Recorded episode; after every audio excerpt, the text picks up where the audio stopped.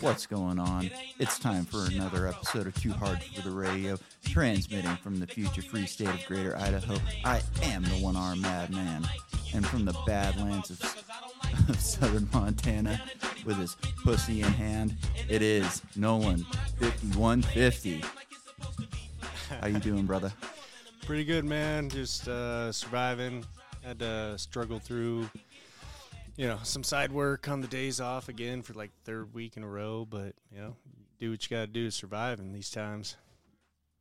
Right on. I um I I piled up all my leaves a couple months ago, like in my backyard, because I've still got a couple poplars. When I moved into my house, I had like 33 poplars, and uh, I just had out of control leaves. It was like four trips to the dump with my pickup. I mean, we're talking leaves this high all throughout my backyard. so I'm down to like six of these bastards now. So it's manageable.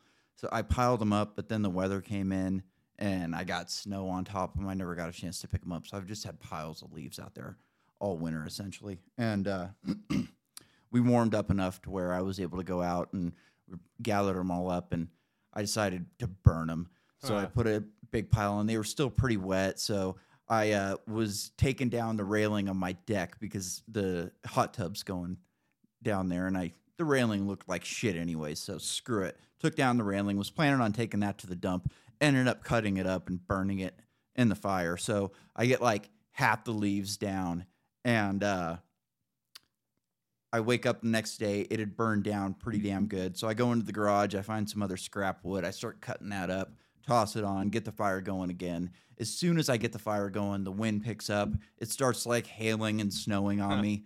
I'm like, damn it. Leaves are blowing everywhere, like leaves that are on fire blowing all over the backyard. so I decide, screw it. I'm just going to toss all the leaves on top of it. So I pile all the leaves on top of this thing. And at one point, the wind's coming in one way, and it looked like a cigar, essentially, or a bowl, more like a bowl. So it had the the wind just blowing in, and you had this white hot bowl, and then it's just blowing smoke out towards my neighbor's house. I didn't get a picture like a dumbass, but it was wild. I wake up this morning and they are all gone. It's just a pile of ashes. Uh, yeah, we got a we got a big scrap pile of uh, pallets and just you know random shit like that at the shop. That's probably you know probably a good seven eight feet high, and we're supposed to do a big like cookout and bonfire one of these Saturdays at the shop, and dude, that it's gonna be giant. That flame's gonna be like probably 25, 30 feet tall. We used to do the uh, the pig cook on Fourth of July. We dig out a pit. Oh yeah. You make the you make the bed of coals, drop the pig down, and the next day you dig it up and it just falls off the bone. Why Mhm. some and you eat it in like fajitas and shit like that. That's a Kalua That- pig, that- right? That's the way to go. Yeah, yeah. A little too cold in, in Montana to be doing a pig cook right now. I, Yeah. I'm not sure you could get through the the permafrost. And I, I guess it's not permafrost, but through the frozen soil down deep enough. Uh, I bet it's a bitch digging there. yeah. Uh, where we're at right here, it's super rocky, so it's not fun. in um, North Dakota, the hardest thing to do in the cold was underground. You got these big thick cables, they're about this big around, and they're they're a bear on a normal day. You know, it's kind of a bitch just to coil the shit up. But you get like negative forty outside, and it turns into just a hard rock of steel, essentially. So we would roll down the window in the line truck, put it through the window, and then spool it up Huh. in the cab and let it thaw for a couple hours so we could work on it. Wow. yeah, the shit you gotta do sometimes for the weather. Yeah, man. We would be, you know, out in the middle of nowhere, freezing, negative 40, and you come across like a bunch of arrowheads.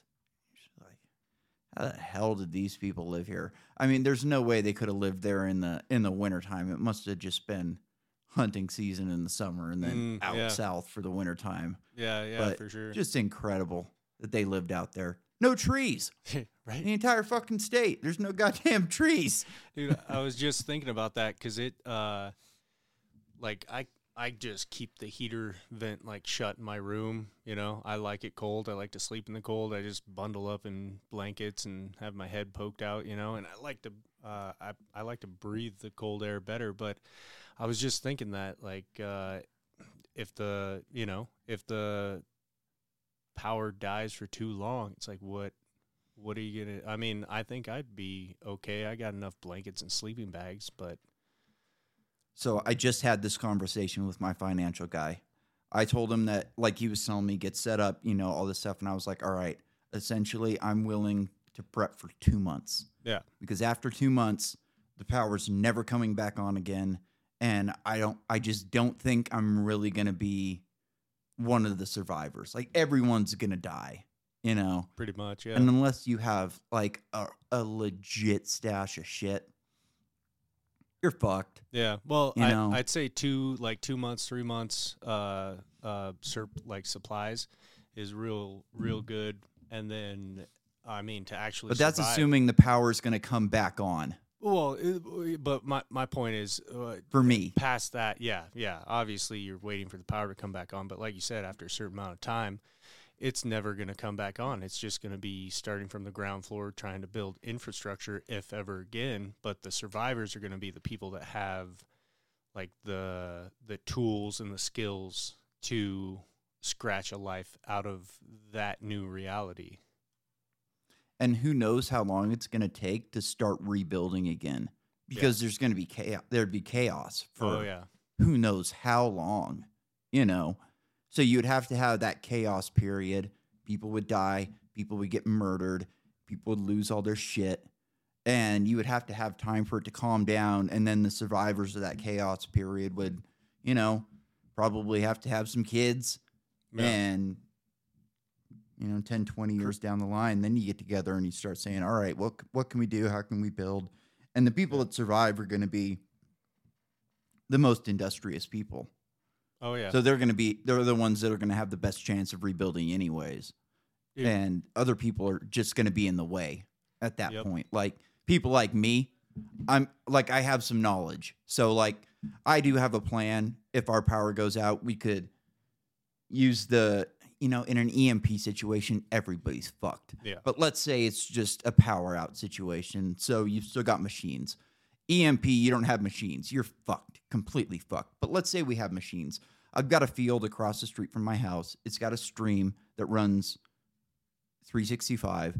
So you dam it up, you make you make yourself a nice reservoir, and you build some micro hydro project.